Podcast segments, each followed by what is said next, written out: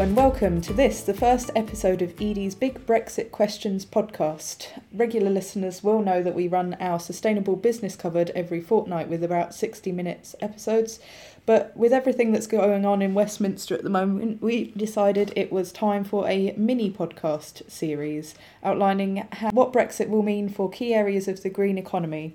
This will be a six episode series with topics touching on resource efficiency natural capital and biodiversity, clean energy, transport, the built environment, and green finance. Although we've done our own research into each of these topics, in each episode we'll be speaking to an industry or policy expert from these six fields to discuss what impact Brexit has had to date and what the future ramifications are likely to be, regardless of the exit route we choose. So, without further ado, our first episode will be on resource efficiency, and I, I am joined today by Libby Forrest from the ESA. Libby, how are you? I'm very well, thank you, Sarah. Thanks for having me. No problem. And would you mind running the listeners through a bit more about your job and what you do at the ESA and how that relates to Brexit policy? So I am part of the policy team at the ESA, which is the Environmental Services Association, and we're the trade body for the waste management industry in the UK. We're ensuring that our members are prepared for Brexit, um, and we're also trying to influence the government's policy on how, um, on what waste and resource policy is going to look like going forward after Brexit. Okay, great. And can I just clarify there, when you say members, how many members would you say you guys have in this space? So we have um, around 80 members, and that ranges from your very big waste management companies right down to um, smaller operators. Okay, great. So, representing this spread of people, think back to 2016 and when the results of the referendum were first unveiled, what were your initial reactions on what that could mean for the circular economy and resource efficiency agenda for, for those companies? Mm, yeah, so initially there was some concern. Um, so the EU provides the framework for waste policy and regulation. So there was a question around status of existing EU-derived legislation. And then there were fears of a policy vacuum. So the EU has provided leadership on the circular economy so far. And we were wondering whether the UK government would would be willing to step up um, and fill that gap. Um, it wasn't particularly promising at the time, um, so the government had shown little willingness to go above and beyond the minimum required by the EU.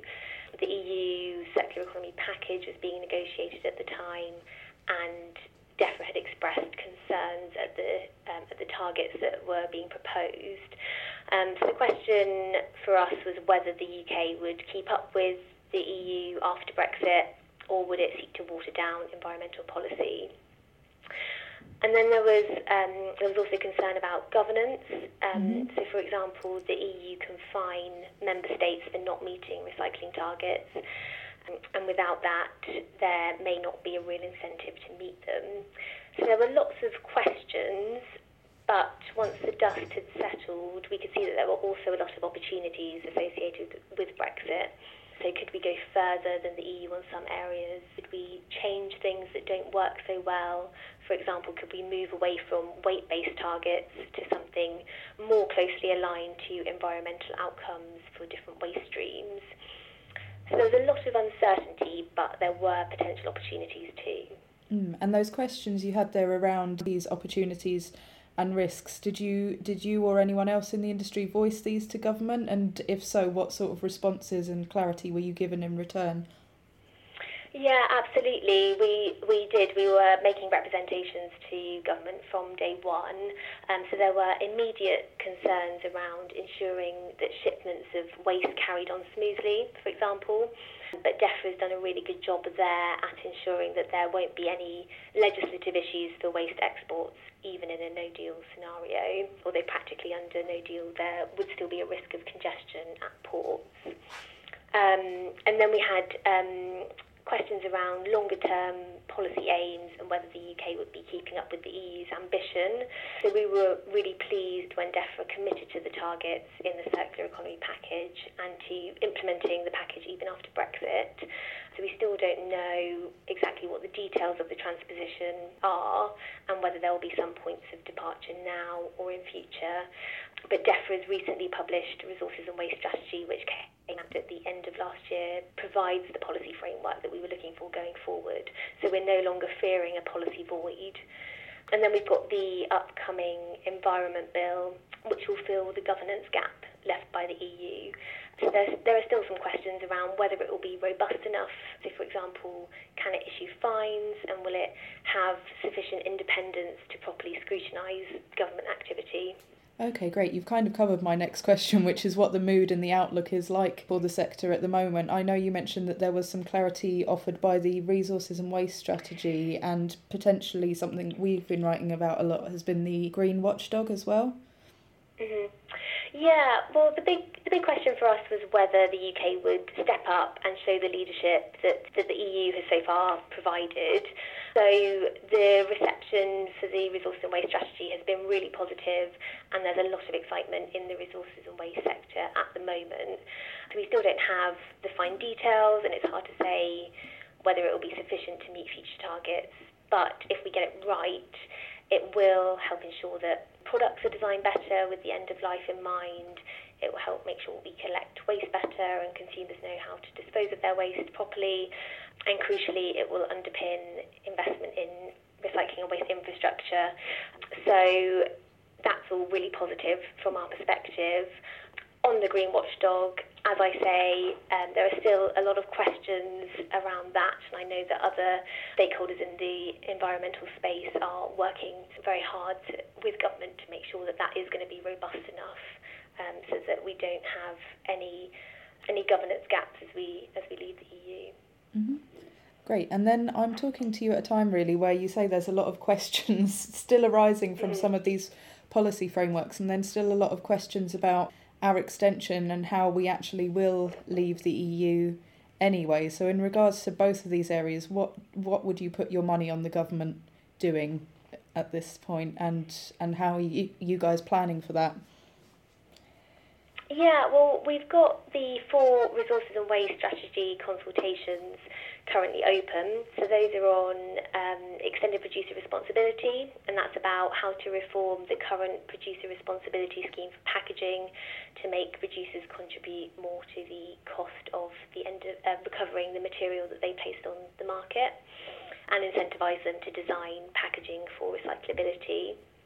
And then we've got the consistency of collections in England consultation, and that's about mandating a set of core materials that must be collected by all councils and introducing separate food waste collections. Mm-hmm. And then we've got a consultation on a deposit return scheme for beverage containers in England, Wales, and Northern Ireland. Um, and there's a lot of political pressure for this one. We know Scotland are introducing one, but DEFRA said that it may not happen or it may it may be delayed to allow EPR, the extended producer responsibility mm. reform, to become established to make sure that the two work together.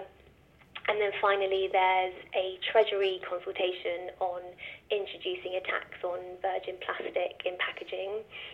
And this is really important. So, the other measures in the resources and waste strategy are mainly focused on collecting more waste for recycling. But there's no point in doing that unless there's a demand for the recycled material and it's competitive against primary raw materials. So we want to ensure that these measures do come in and that they all complement each other. Um, so we're working with government and other stakeholders on that. And then longer term, we're starting to think about a sector deal for resources and waste. So as a sector, we currently take waste and turn it into relatively low value products, um, so essentially sorted materials and electricity. Um, but in future, we want to take waste and turn it into high value feedstocks for UK industries, um, such as chemicals, high value manufacturing, and agribusiness. So the sector deal that we're working on will look to develop a practical roadmap for bringing that about. And to oversee that process, we've established a resources council made up of leaders within the waste sector, but also other key industries and stakeholders too. Great. And then, if the resources and waste strategy consultations go the way that you would like and that you are predicting, and that this sector deal gets brought in, what do you think the impact of that will be on the business community here in the UK? Producer responsibility is the centre of the resources and waste strategy, both the reforms to the extended producer responsibility scheme for packaging and as a concept too, so in the deposit return scheme and the plastics tax as well. So that will have a huge impact on producers. Um, so, for example, packaging producers currently pay about 10% of the costs of disposing of their products, but they will be moving to full cost recovery. Mm-hmm. And we're already seeing them rise to the challenge thanks to all the awareness around plastics and the demand coming from consumers. So the resource and waste strategy um, really is an opportunity to bring that all together and make sure that the initiatives don't pull against each other um, and avoid, avoid any unintended consequences. So that's producers, and then for waste management companies, they're they're waiting to invest in waste and recycling infrastructure um, but they've made it clear that they, they will only do so if the detail of the resources and waste strategy is strong enough to deliver on the ambition and that it's going to provide the stability that they need to make sure that they get a return on their investment. Okay, great. So, would you say that the prep is more to do with our own policy, um, such as the resources and waste strategies, than, for example, preparing for different scenarios like no deal or different withdrawal agreements? Yeah, so yeah, certainly businesses will be having to make a lot of preparations for for No Deal and um, and for Brexit. Um, but the resource and waste strategy, um, I think we are we are looking to that to fill the gap. I mean, we could have we could have done it. A lot of what's in there we could have done in or out of the EU, but that's really going to be the the framework going forward for um, waste and resource policy in the UK. Um, so that's really where our, our attention's at at the moment.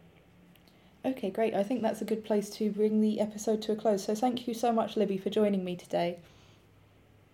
No problem. So there you have it, our first expert insight into one of the big Brexit questions for the green economy. As I mentioned at the start of the episode, we'll be running this podcast series on a weekly basis with five more episodes to take us through the rest of April and towards the end of May. Our next two topics, natural capital and green finance, will also be hosted by myself, that's Sarah George, Edie's reporter, while our content editor Matt Mace will round up the rest of the series.